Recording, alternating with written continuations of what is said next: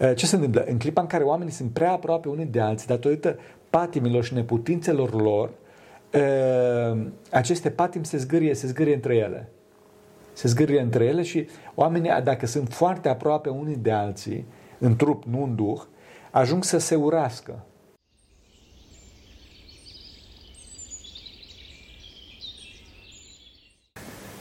Bun găsit, oameni buni, la o nouă ediție a emisiunii dumneavoastră de Suflet Ferestre către Suflet.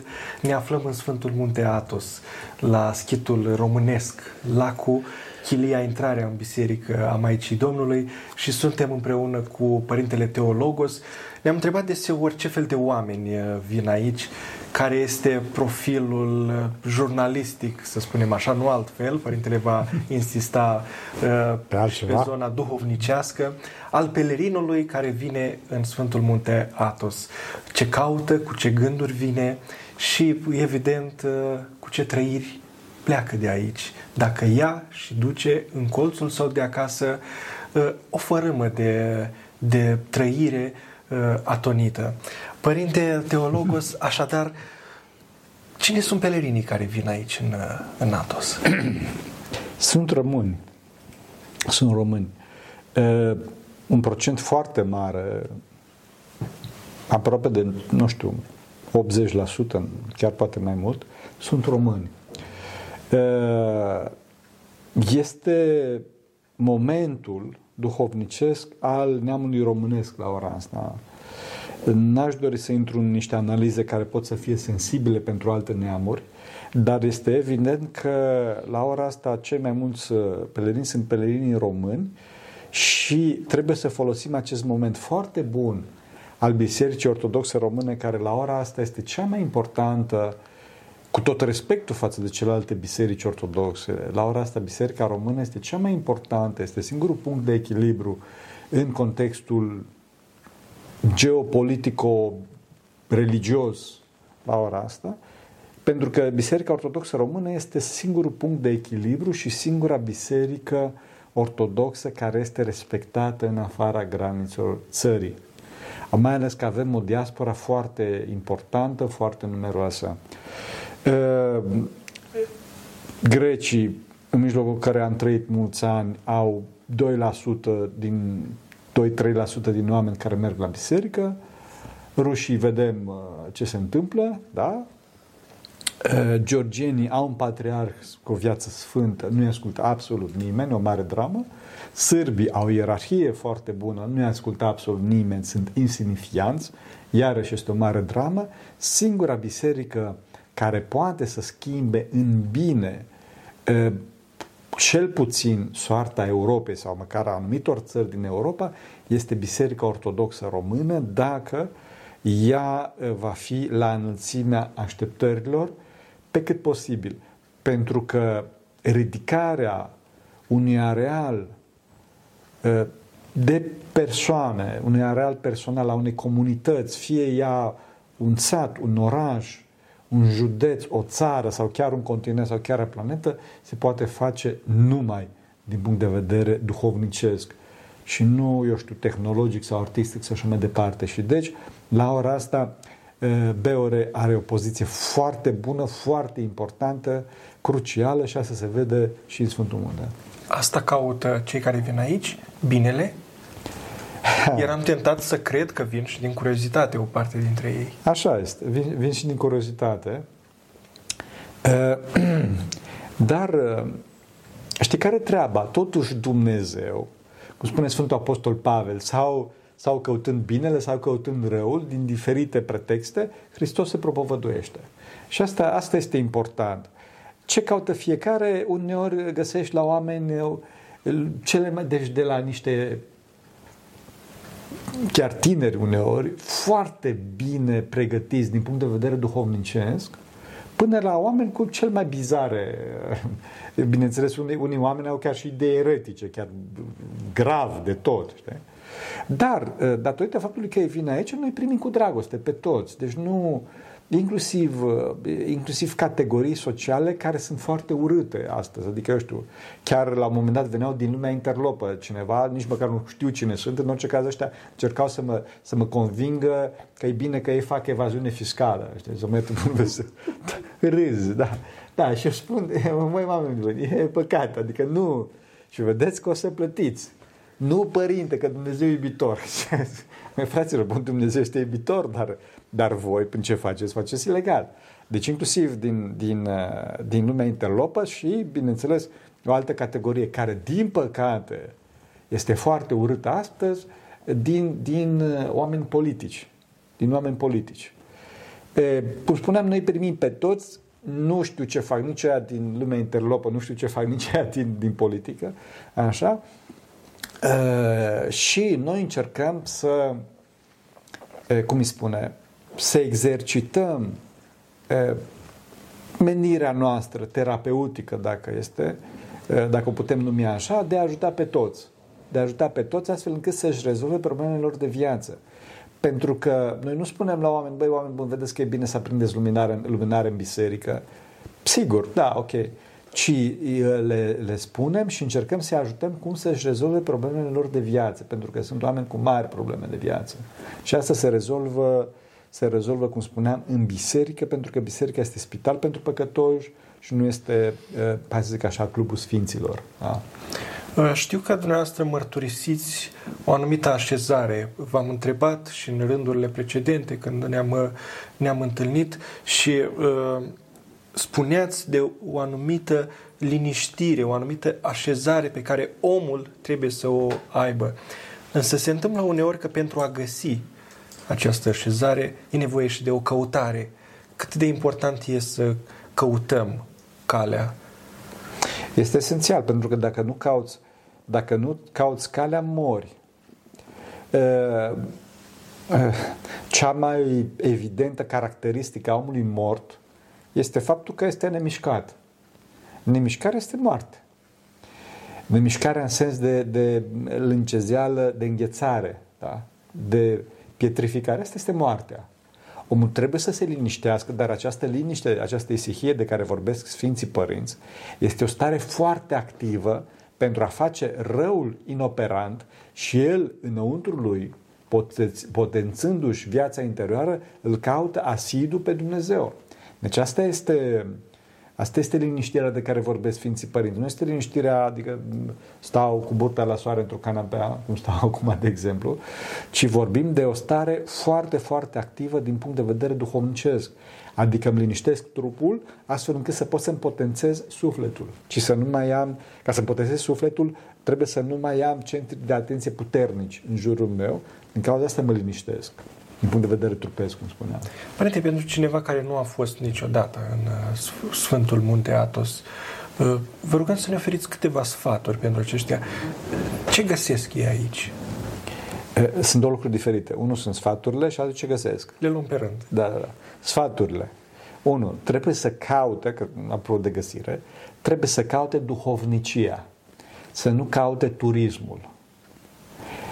Asta este o ispită cruntă la oricine vine în, Sfânt, oricine vine în Sfântul Munte prima dată, da? pentru că Sfântul Munte are o faimă foarte meritată, bine meritată, nu din cauza mea, din păcate, ci din cauza Sfinților Părinți, așa. Și atunci el vrea să vadă. Azi vreau să mă duc acolo, vreau să mă duc dincolo, vreau să mă duc cealaltă, să vadă toate cele 20 de mănăstiri, plus cele două schituri românești, plus nu știu câte chiliși și mai departe. Fraților, liniștiți-vă. No. Nu așa, pentru că asta o să-l surmeneze pe om, o să-i genereze un ghem foarte cenușiu și foarte confuz în cap, o să-l termine de fapt și nu o să aibă folosul duhovnicesc necesar. El trebuie să caute un părinte duhovnicesc, trebuie să caute undeva unde se odihnește și să stea acolo. Să stea acolo. E adevărat că la început apare ispita asta, că da, trebuie să mergem să vedem. Cel mai bine este să vorbească cu ghizi. Sunt anumiți ghizi care sunt de încredere, care sunt, într-adevăr știu meseria, așa, și să vorbească cu ei astfel încât ei să fie absolviți măcar de grija transportului, măcar de grija căutării și atunci ghizii respectivi dacă o să le organizeze un pelerinaj, să zic așa, de vreo două zile, o să stea undeva o noapte unde se poate să vorbească duhovnicește, se poate să se spovedească, ar fi foarte bine, să participe la slujbe, că pentru asta au venit, nu pentru turism. Și bineînțeles, pentru că vorbim de cei care vin pentru prima dată sau doar, sigur că ghidul o să le facă un turneu. De obicei, ghizii sunt destul de înțelepți, astfel încât să nu facă un turneu, cum spuneam, să-i termine pe oameni, ci uh, sunt anumite rute care, uh, sunt anumite mănăstiri care sunt pot fi făcute într-un singur drum. Și atunci îi văd, nu știu, cinci mănăstiri sau ceva de genul ăsta, mai văd și Carea, care, care nu este reprezentativă pentru Sfântul Munte, care este un, un mic orășel de munte, așa unde există administrația, capitala Sfântului Munte, trebuie să existe așa ceva, dar ceea ce este reprezentativ pentru Sfântul Munte este duhovnicia Sfântului Munte și oamenii asta trebuie să caute. Adică trebuie să caute să vorbească cu un părinte sau mai mulți părinți duhovnicești și să participe la slujbe, să se îmbibe de Duhul Sfântului Munte. Așadar, aici nu găsesc, uh, știu eu, suveniruri. Uh, Din păcate, asta este marea problemă. Da. Primul lucru care vin... Ulei, părin... măsline. Da, da, da, Părinte Pangaru. Pangaru. Deschideți Pangaru.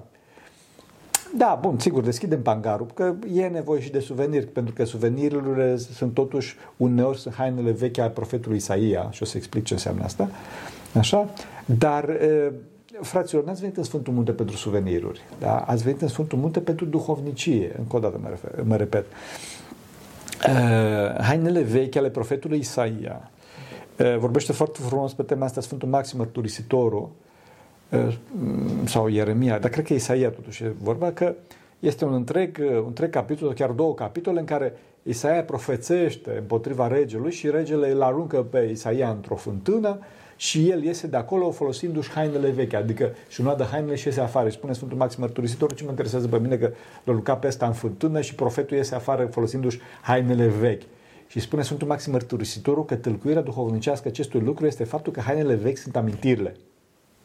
Și deci, da, ok, mergeți la Pangar să vă cumpărați o amintire, să vă aduceți aminte că ați fost în Sfântul Munte, dar principala amintire trebuie să fie amintirea duhovnicească. Dacă voi nu vă schimbați în bine, că ați venit în Sfântul Munte, amintirea respectivă va sta într-un sertar. Principalul suvenir pe care îl duceți acasă este schimbarea voastră în bine. Asta, asta, este, asta este rolul, rolul uh, uh, Sfântului Munte. Și asta este menirea Sfântului Munte și asta va face Sfântul Munte în viitor. Dacă doriți, pot să spun și ce o să facă în viitor Sfântul Munte. De asta, mă rog, altă poveste. Părinte, o provocare. Da. Aici în Sfântul Munte vine fiul risipitor care a peregrinat prin lume și se întoarce în biserică sau vine și, eventual, fiul cel mare, care e în biserică, e în casă, dar cum știm din pilda fiului risipitor, nu de fiecare dată sau nu se simte ca acasă.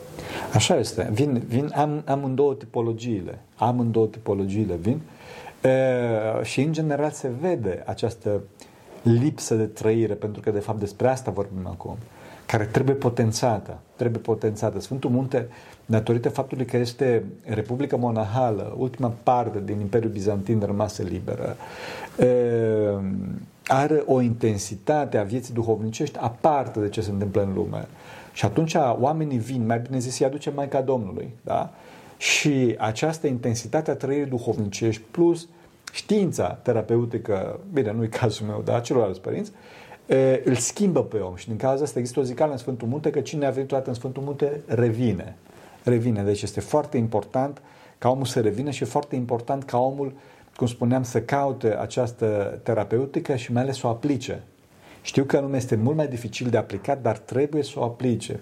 Eu de multe ori spun, spun oamenilor să nu se mai întoarcă în lume, Asta nu în sensul că trebuie să rămână monahi în Sfântul Munte, că nu se poate, ci în sensul că trebuie să taie toate legăturile uh, neesențiale, toate legăturile parazitare cu, uh, cu, Sfântul, cu, cu lumea. Asta e foarte important. Adică să fie atent să aibă grijă, să taie grijile, astfel încât să poate să aplice ce au învățat în Sfântul Munte, sau mai, mai bine zis, ce au trăit în Sfântul Munte. Sunt niște reguli de comportament? Da, bineînțeles că sunt niște reguli de comportament. Întâi de toate trebuie respectat programul fiecărui așezământ monahal din Sfântul Munte.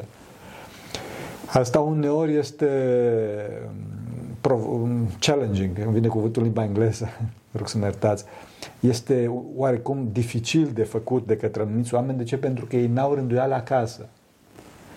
Ei trebuie să-și impună un program și acasă, pentru că altfel nu o să poată să meargă înainte dacă sunt așa haotici. Și dincolo de asta, în Sfântul Munte trebuie să se supună programului din locul respectiv pentru a trăi. Pentru că una este să vorbești despre Dumnezeu și alta este să-L trăiești pe Dumnezeu. Și în Sfântul Munte se trăiește Dumnezeu, hai să zic așa, într-un mod cu totul și cu totul special. Unii spun că se trăiește în Sfântul Munte ca niciunde altundeva. Dumnezeu știe pe fiecare, însă pentru a, a ajunge să-L trăiești pe Dumnezeu într-un mod suprarațional, așa, să-i simți iubirea, să simți veșnicia, trebuie să intri în program. Deci primul loc este programul. Numărul doi este evlavia, adică omul trebuie să aibă evlavia și să aibă conștiința locului în care vine. Mai pe românește vă rog să-mi iertați că spun să nu urle. Adică tot timpul să meargă și să, bă, Ioane, Petre și așa mai departe. Trebuie să intre în delicatețea Sfântului Munte, să știe că aici este un loc sfânt și de să se comportă ca atare. Și iarăși, de fraților, vă rog eu tare mult, lăsați celularele. Mulțumim la Maica Domnului până la pământ, da? Că schitul lacul este... Și nu este semnal. Da, nu este semnal. Este ultimul loc din Sfântul Munte de nu mai există semnal.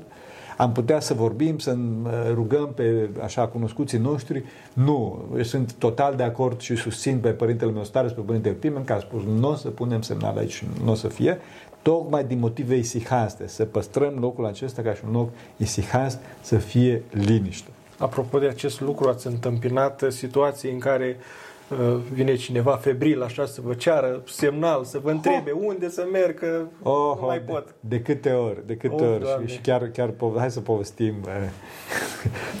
Nici nu știu care întâmplare să povestesc. Ca să vedea cât de greu este această desprindere. Este vraj.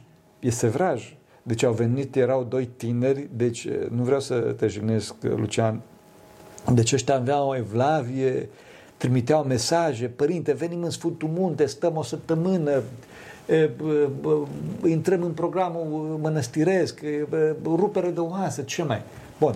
Vin și după cum vezi, la, cum spune, la Schitul Lacul se ajunge undeva, bine, voi ați ajuns dimineața, că ați plecat de dimineață, dar dacă se vine cu vaporul normal, se ajunge undeva la ora 2, ceva de genul ăsta, 2, 3. Bun, ne întâlnim la slujbă la 5 la biserică, sar și pe mine și pe părintele Pimen, amândoi tineri, ne îmbrățișează strâns, strâns, strâns, adică o iubire fără margini, la propriu și nu sunt ironic acum.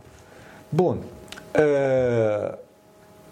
Se, seara ne despărțim, ok, și la ora 10 noapte, cât, nu mai țin de cât era, 10 jumate, ceva de genul ăsta, o bătaie în ușa. Deschid ușa, cei doi tineri unul dintre ei plângea. Ce părinte, să nu mă țineți, deci eu mâine plec. Eu plec mâine, nu care cumva să mă țineți aici. Și a spus, Doamne ferește, Michael lui Dumnezeu, cum să te țin Adică să fim serioși, Doamne ferește, nu e închisoare aici, sigur.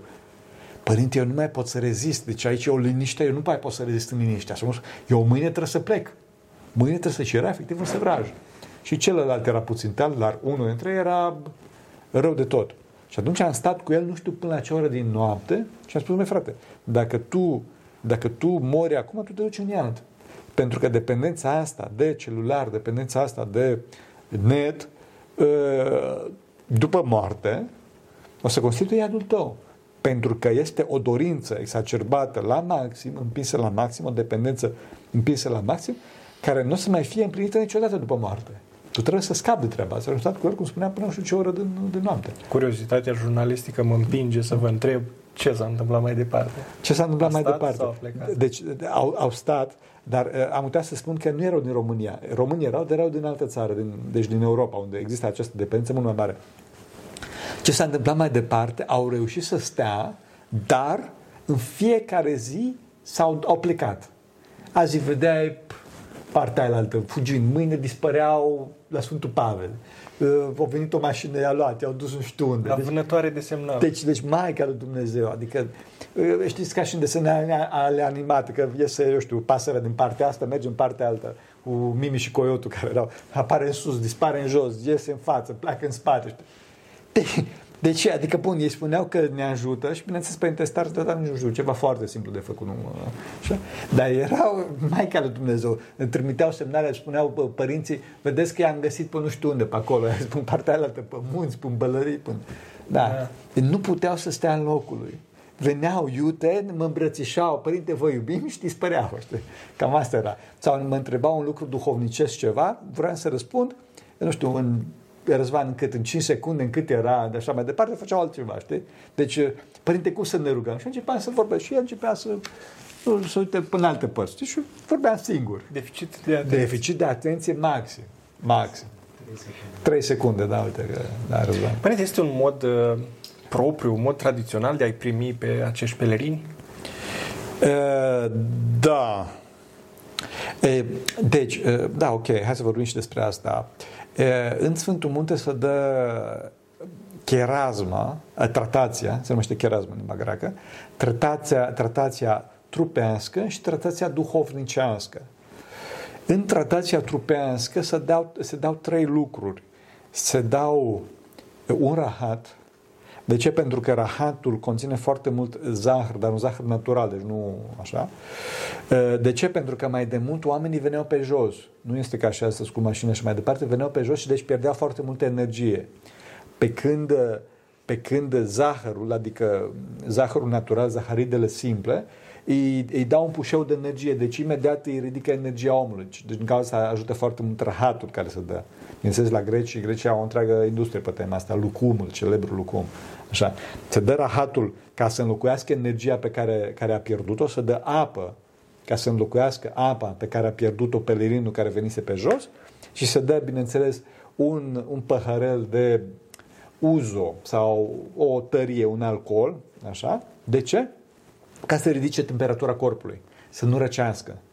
Pentru că, după cum spuneam mai de mult, ei veneau pe jos și deci transpirau, erau obosiți și atunci rahatul îi înlocuia energia, apa înlocuia apa pe care a pierdut-o prin transpirație și el fiind transpirat, așa, îi se dădea și un mic păhărel de tărie, astfel încât să ridice temperatura corpului să nu, să nu răcească. Asta este chiarasma, tratația uh, trupească. Tratația duhovnicească este închinarea la Sfintele Moaște, așa, care se face uh, după pavecerniță sau, mă rog, în alte părți, în timpul pavecerniței, dar în orice caz seara, așa ca să, să arate omului care este rezultatul bisericii, cu ce se ocupă biserica. Biserica se ocupă cu facerea de sfinți și, cum să spun, urmele sfinților pe pământ sunt maștere, Așa și bineînțeles un cuvânt de folos dacă cineva dorește și mai departe. Deci noi avem tipicon, adică mai ales eu așa am tipicon, eu nu vorbesc dacă nu sunt întrebat, dacă nu mi se cere cuvânt, eu nu spun.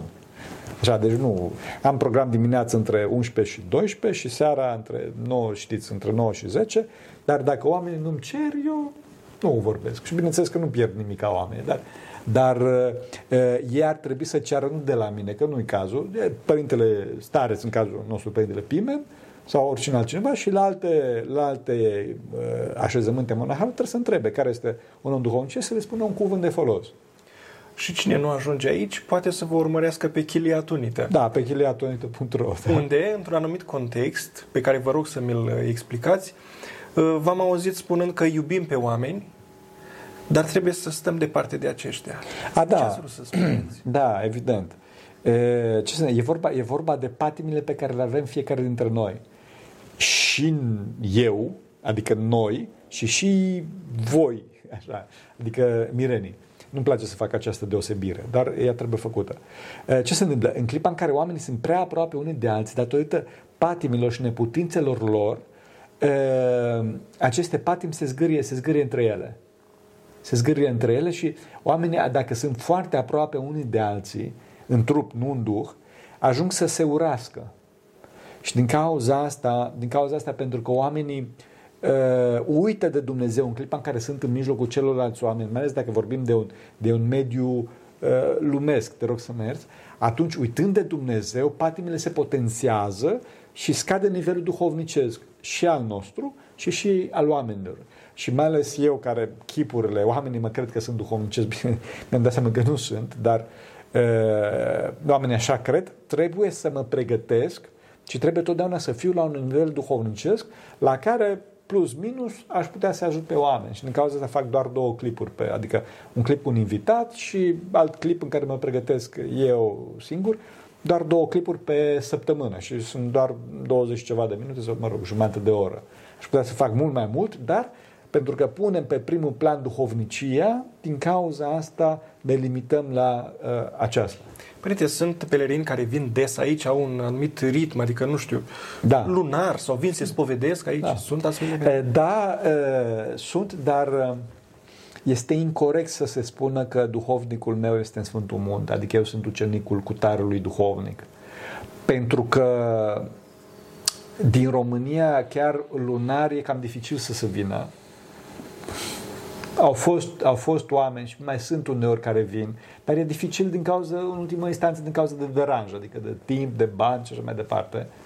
Și din cauza asta este foarte bine ca oamenii să aibă un duhovnic în țară, aproape de ei, unde să se spovedească des și în clipa în care au probleme mai dificile, mai spinoase, atunci să uh, vină în Sfântul Munte. Bineînțeles că cu cât mai des vine în Sfântul Munte, cu atât mai bine. Dar, uh, dar este, din, din motive obiective, nu este fezabil treaba asta. Uh, În orice caz, omul trebuie să vină în Sfântul Munte, dar mare atenție, cum spuneam, totdeauna să caute duhovnicia, niciodată să caute altceva. Părinte, o ultimă întrebare. Da. Cei de aici sunt bucuroși de oaspeți? Este o vorbă în ardeal. să o spun. Spuneți. Da, că ne suntem bucuroși de oaspeți și când vin și când pleacă. De ce? Nu pentru că îi urâm pe oameni, Doamne ferește, adică am scăpat de ei. Din cauza asta, din cauza asta ne bucurăm foarte mult de oameni când vin. Ne bucurăm de oameni când pleacă pentru că, încă o dată, pe primul plan este duhovnicia.